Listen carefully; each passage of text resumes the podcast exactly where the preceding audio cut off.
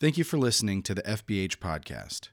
For more information about our church, feel free to visit www.fbhanford.org. All right, so we're jumping into week number two of Titus. Just for just for my help, how many of you were here last week for week one of Titus? So if you weren't, I would encourage you to go back and uh, check that out. Um, how many of you uh, took the cue uh, and have read through Titus at least one time? Maybe a smaller number of people, but all right. I, again, this would be a good this would be a good practice uh, to to do. It's a relatively short book, pretty easy read, but it would give you a, just a great foundation and preparation as we move through uh, this series together. But, but Peter did a great job last week of giving us an introduction to what was happening on the island of Crete, where Titus was being sent to do some work, and then we're going to jump into it a little bit further uh, this morning. Uh, and it's going to be good. I think the whole the whole series comes at a very good time, just because of where our world is at and and the need around us uh, for good, solid, biblically sound, living people, and that would be us. All right, that would be us. So, just a reminder: some of the big big themes that are going to pop up in the book of Titus the idea of right belief leading to right action, uh, or right doctrine leading to right action. We're going to hear about the importance of leadership uh, through uh, this book, especially this morning. That's going to be a big theme. And, and then Peter reminded us that even though this was a book, a letter written to Titus, to an individual, uh, that there is truth in it for all of us. So this is not just something that we can deflect and say, well, hey, this was for somebody else, not for me we can, we can read it with an understanding that this, is, this has something to say to each of us uh, as well. And let me just remind you where Peter left off last week. When he finished his message last week, kind of his uh, cap sentence was Where do you need to shore up your right living to match your belief? Where do you need to shore up your right living to match your belief? So, hopefully, you walked through your week uh, this past week thinking a little bit about how, to, how can my life line up better with what I say I believe. Because we were, we were reminded that Crete was not a very pleasant place. It had a very bad reputation uh, for the way people lived, the way they treated one another, the way they acted. And so there were Christians on this island. We're not exactly sure how the churches even really got started on Crete. We do know that early in the book of Acts, in Acts chapter 2, when we have the, the day of Pentecost uh, event that happened, the Holy Spirit came and the church really got kind of started at that point, that there were people from Crete that were there, that were present uh, for that event, that likely took their new faith back to the island of Crete with them. And so that could be where uh, these churches had gotten started. It's possible that Paul may have had something to do with the churches getting started on Crete. But whatever the case, the, what had happened is that they had begun to deteriorate in, in how they were living and how they were acting. And they really had begin to uh, assimilate, as uh, Peter mentioned last week, uh, some Greek culture. Uh, there was even this group of Judaizers who were uh, present on the mainland uh, that were insisting that people live, embrace Jewish customs as well as their new Christian um, belief. They were present on Crete. And so Peter's going to uh, jump into this a little bit more uh, thoroughly next week, but there was a lot of false teaching that was happening and things that were going on that were really beginning to tear apart uh, families and uh, tear apart the church there on the island. And so it needed to be, uh, th- something needed to be done. So I wanted to give you, this is just a little nugget here that I, I feel like is important, kind of foundational thing for us to think about. Uh, and it's this idea that if, if we don't intentionally attend to our faith, and if a local church is not intentionally led, then we are going to drift away from God and His truth if we don't intentionally tend to our personal faith, our relationship with God, we're going to naturally drift away from God's truth. If this church is not intentionally led well to follow Christ, we are going to naturally drift away from God's truth. So we've got to be intentional about what we do. And I think Paul believed that as well. And he's giving Titus some very key uh, insight and, and responsibility uh, to go about his work there on Crete. But here's what I want to say I want to say that we love to celebrate good leadership. If we look around, and I think I'm, I'm a bit of a sports person, so you look at the sports world, and we love to celebrate good leaders. When a coach does a good thing or a manager makes that adjustment just at the right time, sends in that pinch hitter or brings in the reliever or starts just the right person, we celebrate that. We're like, man, that was crafty, or man, that person was steady. They're, they, they've got their finger on it, and, and they're doing a great job. And so when the team's successful, we lift up the coach and we say, look what's happening.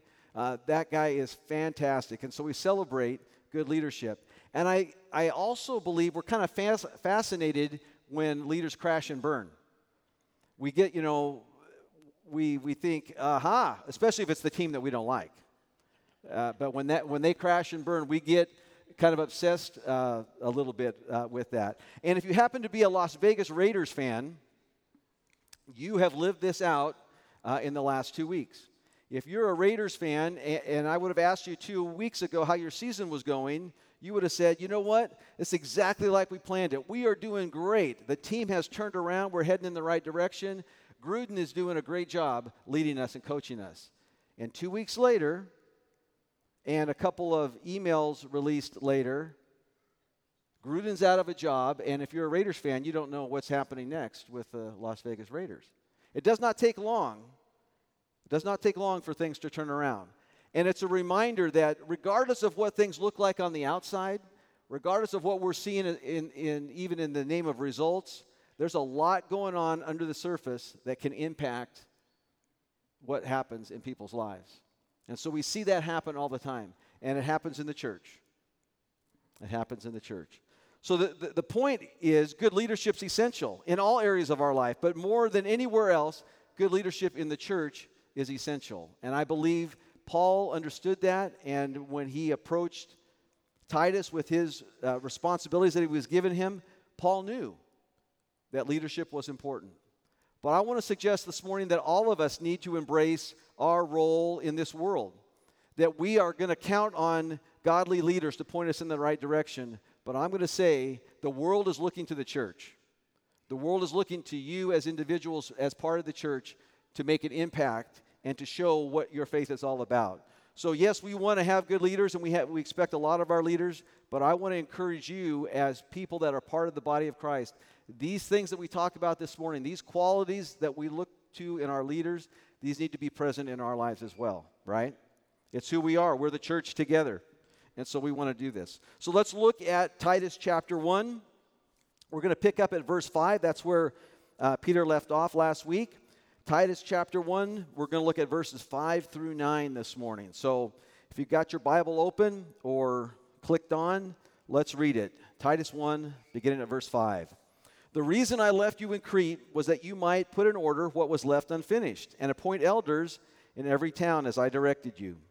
An elder must be blameless, faithful to his wife, a man whose children believe and are not open to the charge of being wild and disobedient. Since an overseer manages God's household, he must be blameless, not overbearing, not quick tempered, not given to drunkenness, not violent, not pursuing dishonest gain. Rather, he must be hospitable, one who loves what is good, who is self controlled, upright, holy, and disciplined. He must hold, hold firmly to the trustworthy message as it has been taught, so that he can encourage others by sound doctrine and refute those who oppose it. So let's look at this. The first thing that Paul says to Titus is the reason I left you in Crete so we need to understand that this was strategic, that this wasn't an accident, that Paul intentionally had a plan for Titus.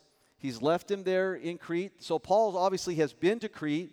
Again, we don't know exactly the degree that Paul had influence on the church there. I, at the very least, we can say that whatever he did was he didn't get to do all that he wanted to do with those churches.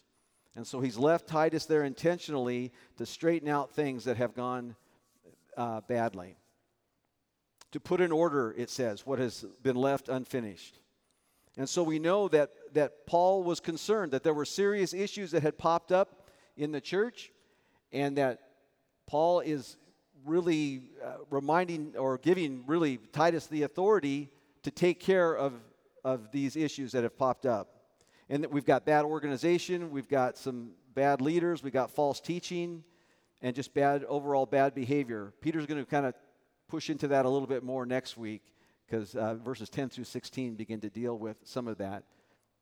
But Paul's giving Titus some marching orders, and I have to think, and I do this often when I'm reading through a passage, maybe you do too. If you were Titus if, and you read this, what would you be thinking? What would you be thinking if you were Titus? And if you're a person like I am, you know that Paul is giving Titus a difficult task. He's asking him to go and approach these churches that are used to doing whatever they're doing, that are drifting away from God, and Titus, one by one, is going to confront these leaders in these churches with their, their uh, bad teaching, their bad doctrine, and get them straightened out. Not just one church, multiple churches. And so Titus has got a difficult, difficult task in front of him. Then the first step that Paul gives Titus is to appoint elders. He says that in verse 5. And this word appoint means to set down, to put in charge. The intention here is that these leaders would begin to do the work that Titus had been given to do, to oppose these false teachers, to get things set right.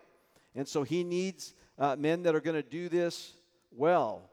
And so we're going to be looking at some characteristics and qualities, qualities that uh, Paul wants to see in elders as we move through this passage. But let me just take a, a quick little side note here that Paul is addressing Titus, but it would be a mistake if we thought that this didn't apply to us. Uh, these qualities that we look at this morning should be present in your church leaders. These qualities should be present. They should expect that these qualities are present in their own life. And they should be there there should be an expectation that they are held accountable to these qualities. And I would uh, suggest this that as we look at leadership and as you look at it in the world and in the church, the church is never going to rise higher or go deeper in their faith than the leadership. And if leaders are not willing to pay the price to do it, there's no way the church is going to rise above what the leaders are doing. So it's important that we expect this out of those that lead within our church. Secondly, uh, these are qualities that we all should have. I, if, as we look at this list, if you read through this list and, and you're not drawn to them like, hey, this is something I want to see in my own life, you need to keep reading those. As Christians, we, we should be drawn to this, these qualities in our own life. We might expect that the leaders, the elders in our, in our church would be ahead of us, maybe more mature in some of these areas, but these are things that I'm pursuing uh, in my life as a believer. This was true in the first century when Paul was talking to Titus. It's true in 2021 in Kings County. We need leaders and we need people that want to live out these qualities. And then, thirdly, just a quick snapshot of how this works at First Baptist Hanford. We don't have elders in name, we don't have an elder board, but in, in practice, the pastoral staff serves as the elders within this uh, church. And so there is this expectation that they are the overseers, they function as the overseers of, um, of the congregation. So, with that in mind, I would just say from, from us, uh, we do not uh, take that responsibility lightly, and we do it with humility, and we recognize the significance of, of what God wants to do uh, and what God expects from leaders.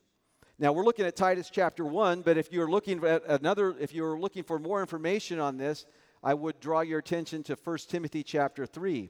In chapter 3 of 1 Timothy, there's a, a very similar list that Paul gave to Timothy as he was talking about church leaders, and often this list in Titus and the list in 1 Timothy are considered together when we're uh, talking about leaders and elders within the church.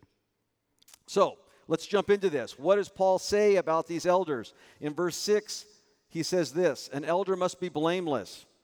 So let's look at this word blameless. This, this Greek word gets translated beyond reproach, above reproach, uh, in, other, in other versions. Uh, here we have the word blame, you know, it's translated as blameless. The idea, though, that is communicated with this idea of being blameless is unaccusable, or the, the Greek dictionary that I looked up, uh, the definition was not convictable when a person is properly scrutinized. So let's be clear. We're not talking about perfection. We're not talking that the leader is expected to be perfect in every area of these qualities. We know that Jesus was the only one that walked the earth that, that manifested these qualities perfectly. But there is an idea of unquestioned integrity in their reputation. That over time, this person has demonstrated a lifestyle that lines up with what these, what these qualities expect. And so there is uh, this idea that these are not new believers. In 1 Timothy chapter 3, Paul says as much. He says that these elders should not be new convert or not be recently uh, converted to Christianity. These are people that over time have demonstrated a lifestyle that lines up with these qualities. I would also suggest that the organization, that the church, should be structured in such a way that allows these elders to be encouraged and supported. In other words, they're not left out there on an island, but they're supported and encouraged to live out these qualities. And so the organization should support what Scripture is asking uh, from these leaders. And we're reminded about the importance of this all the time. When we see a leader fall, whether it's in the world or it's in the church, and let me give you some just some examples. We've got Bill Hybels, we've got Ravi Zacharias, Mark Driscoll, Carl Lentz, Perry Noble. The li- I could the list goes on and on of, of pastors and Christian leaders who have fallen. And as we as we look at that, we know that nobody is immune to this kind of fall in their life. And each of these comes with some uh, very uh, basic and consistent themes. We have a tendency in our world and in the church to create celebrity. And so we create celebrity around people and we lift them up. And this leads to uh, isolation, personal isolation. In fact, um, Perry Noble, when he, and, and let me just say, some of those names you probably don't even know who they are. And that, that's, prob- that's okay, but I can assure you that there are thousands of Christian people that have suffered because of decisions uh, uh, of the fall of these leaders in their churches. And so we need to, we need to recognize that uh, what happens when leaders are not held to uh, these kinds of qualities. And so Perry, in, uh, he, he's back on the East Coast, but one of the things he said when he resigned from his church is that he isolated himself from everybody else. I mean, he used the terminology himself. So we create celebrity. Uh, this tends to isolate people. And that becomes a factor in, in uh, the fall that they uh, see happen in their life. There's a consolidation often of power and control, and there's organizational structures, structures that enable that kind of behavior. So it kind of becomes a perfect storm in these people's lives that leads to this downfall. So here's what I want to say about that. I just want to encourage you that leadership is, is difficult. In the best of circumstances, leadership is difficult.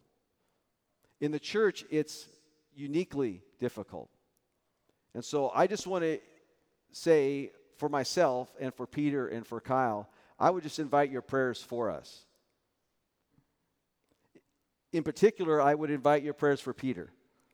As Pastor Peter leads within this congregation, and as you look at these qualities that we're going to unpack here in the next uh, few minutes, I would encourage you to write these down and that this would be part of your prayer list for him. That, that God would give him courage, boldness, strong faith, that, that God would allow these qualities to be demonstrated in his life. Because as he leads us, and as we lead as pastors in this church, we're only going to go as far as the leaders are willing to go. So as you move through your life, as you pursue this in your own life, make this part of your prayer for Peter. Now, when this happens, when this kind, these kind of falls happen, there's, there's some thinking, some flawed thinking that accompanies it often. And one of the things is that we look at the, this idea that the ends justifies the means. We see great results, we see good things happening, so we uh, just assume everything is great. Much like we I mentioned earlier with, with coaching. We look on the outside and everything looks great, but we're missing what's happening underneath the surface. And it's this idea that, that as long as we're getting a good outcome, everything else must be fine. The ends does not justify the means. We, we need to recognize that there, there, a very complex thing that's going on, and we cannot just look at the results. Often we evaluate the wrong things. You know, we look for charisma, we look for somebody that's a great communicator, we look at numbers, we look at dollars, we look at popularity. Notice we look at the exterior rather than going to the heart of what's happening in a person's life. And so we need to recognize our tendency. And this is not just a leader's tendency, this is our tendency together, right? We create these celebrities often and we lift them up and hold them up without really understanding what our role is in supporting, praying for, and helping them become the people God wants them to be. So let's look at the qualities that, that uh, Paul talks to Titus about. The first thing he says in uh, verse number six is that uh, this elder would be blameless at home. Christian leadership begins at home. He says, faithful to his wife, a man whose children believe and are not open to the charge of being wild and disobedient. What an interesting place to start with an elder in the church. You might have, you might have thought that Paul would start with, hey, good reputation in the community, great Bible teacher, great knowledge of the scripture, well educated. Starts with none of that. Says faithful to his wife and has kids who believe and that are disciplined. So, very interesting uh, place to, uh, to begin talking about elders. The care that he demonstrates with his wife and children suggests how well a man is going to lead within God's church. And so it is important. The idea here that, that Paul communicates using the, the Greek word that he did is that this is a one woman man, faithful to his wife. We're reminded what was happening in Crete at the time, right? Peter talked about this last week. It was far from this. This is not what Crete was about. And so, what Paul's asking Titus to communicate to these elders is hey, you are going to lead in a way that is 180 degrees from what we're seeing around us, faithful to his wife. His children, in this case, likely children that were still in his, to, in his home. And I love this phrase not open to the charge of being wild and disobedient. Interesting. Now, whether we can hold a man accountable to what his children do as adults might be up for debate, but what we can say from what Paul is talking to Titus about here is that a man is responsible for what's happening with his kids at home, that he's discipling his kids well, that they are learning about who Jesus is, and he's leading them uh, in a direction that uh, following the Lord. If you look at Ephesians chapter 6 verse 4, uh, Paul writes in another place, he says, "Fathers, do not exasperate your children, instead, bring them up in the training and instruction of the Lord. This was the expectation for dads everywhere. So, fathers, as you are followers of Christ, your number one responsibility faithful to your wife, love your kids, and teach them about who Jesus is. And that was Paul's number one quality for an elder. Then, secondly, he talks about blameless in character, verses 7 through 9. Uh, now, these are divided into things that the elder should not do, along with things that the elder should do. He begins with a list of things that they should not do. And I, I don't think uh, we're, gonna, we're not going to go into bit by bit details of each of these characteristics. I think as we look at these qualities, many of them are kind of self definable but what I think they do do is they give us a snapshot of, of what this man should look like, of what his life should characterize, of what he should be about as he lives his life. And so let's look at these. The first thing he says is that this elder would not be overbearing. In other words, he's not arrogant, not self willed, not caught up in his own opinion, but willing to listen to the opinion of others, not overbearing, not quick tempered in other words, not prone to anger, doesn't have that short fuse. He doesn't get angry at the wrong things. He doesn't get angry at the wrong place, at the wrong time. Remember, we're thinking reputation here, right? This is, this is something that, again, it's not that this, this man would, would never get angry or ne- may, maybe never lose his cool, but the, does he have a reputation for this? Is this what his life is about? Not given to drunkenness. The idea here is not addicted to wine, not, not, a, not a heavy drinker. This kind of corresponds with Paul's uh, teaching in Ephesians chapter 5, 18, where Paul says, Do not get drunk with wine, but be filled with the Spirit. What we're looking for in leaders within the church is those that are filled with the Spirit of God and not anything else, alcohol in this case, but anything else that would drag them away from that. Not given to drunkenness, not violent. The Greek word there is not a striker, not a fighter. I think that has a close connection with the idea of anger and being out of control. Not pursuing dishonest gain. In other words, not greedy, not looking for material gain in their life. This would be in contrast to what, again, what was happening on Crete. We're going to find out next week that many of the church leaders were pursuing gain for their teaching and for how they lived their life. And again, Paul is uh, running against running 180 degrees against the grain of what was happening in Crete, not pursuing dishonest gain. Rather, he says, after that list, rather these are the things that the elder must be. And first, we look at some character towards others. This idea of being hospitable. The elder should be hospitable. Lover of strangers, that word means. A lover of strangers. There is no one who needs Christian connection more than a stranger that's in a strange place. And the elder needs to have a heart for people, a heart for others, a heart for the stranger. Hospitality. The elder needs to love what is good. I don't think you need to define that, right? Just what it sounds like. Loves good people, rejoices in good things, loves it when he sees good works, celebrates the good that he finds around him. Lover of the good. There's some internal character traits. The idea of being self controlled, controlling my mind, my passions, so that I can act rationally. This shows up in the fruit of the Spirit, by the way. In Galatians, Paul talks about being self controlled as evidence of the Spirit's presence in our life self control.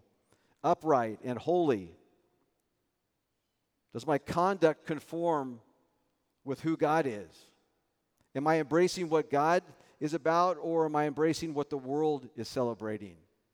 I want to pursue what is upright and what is holy.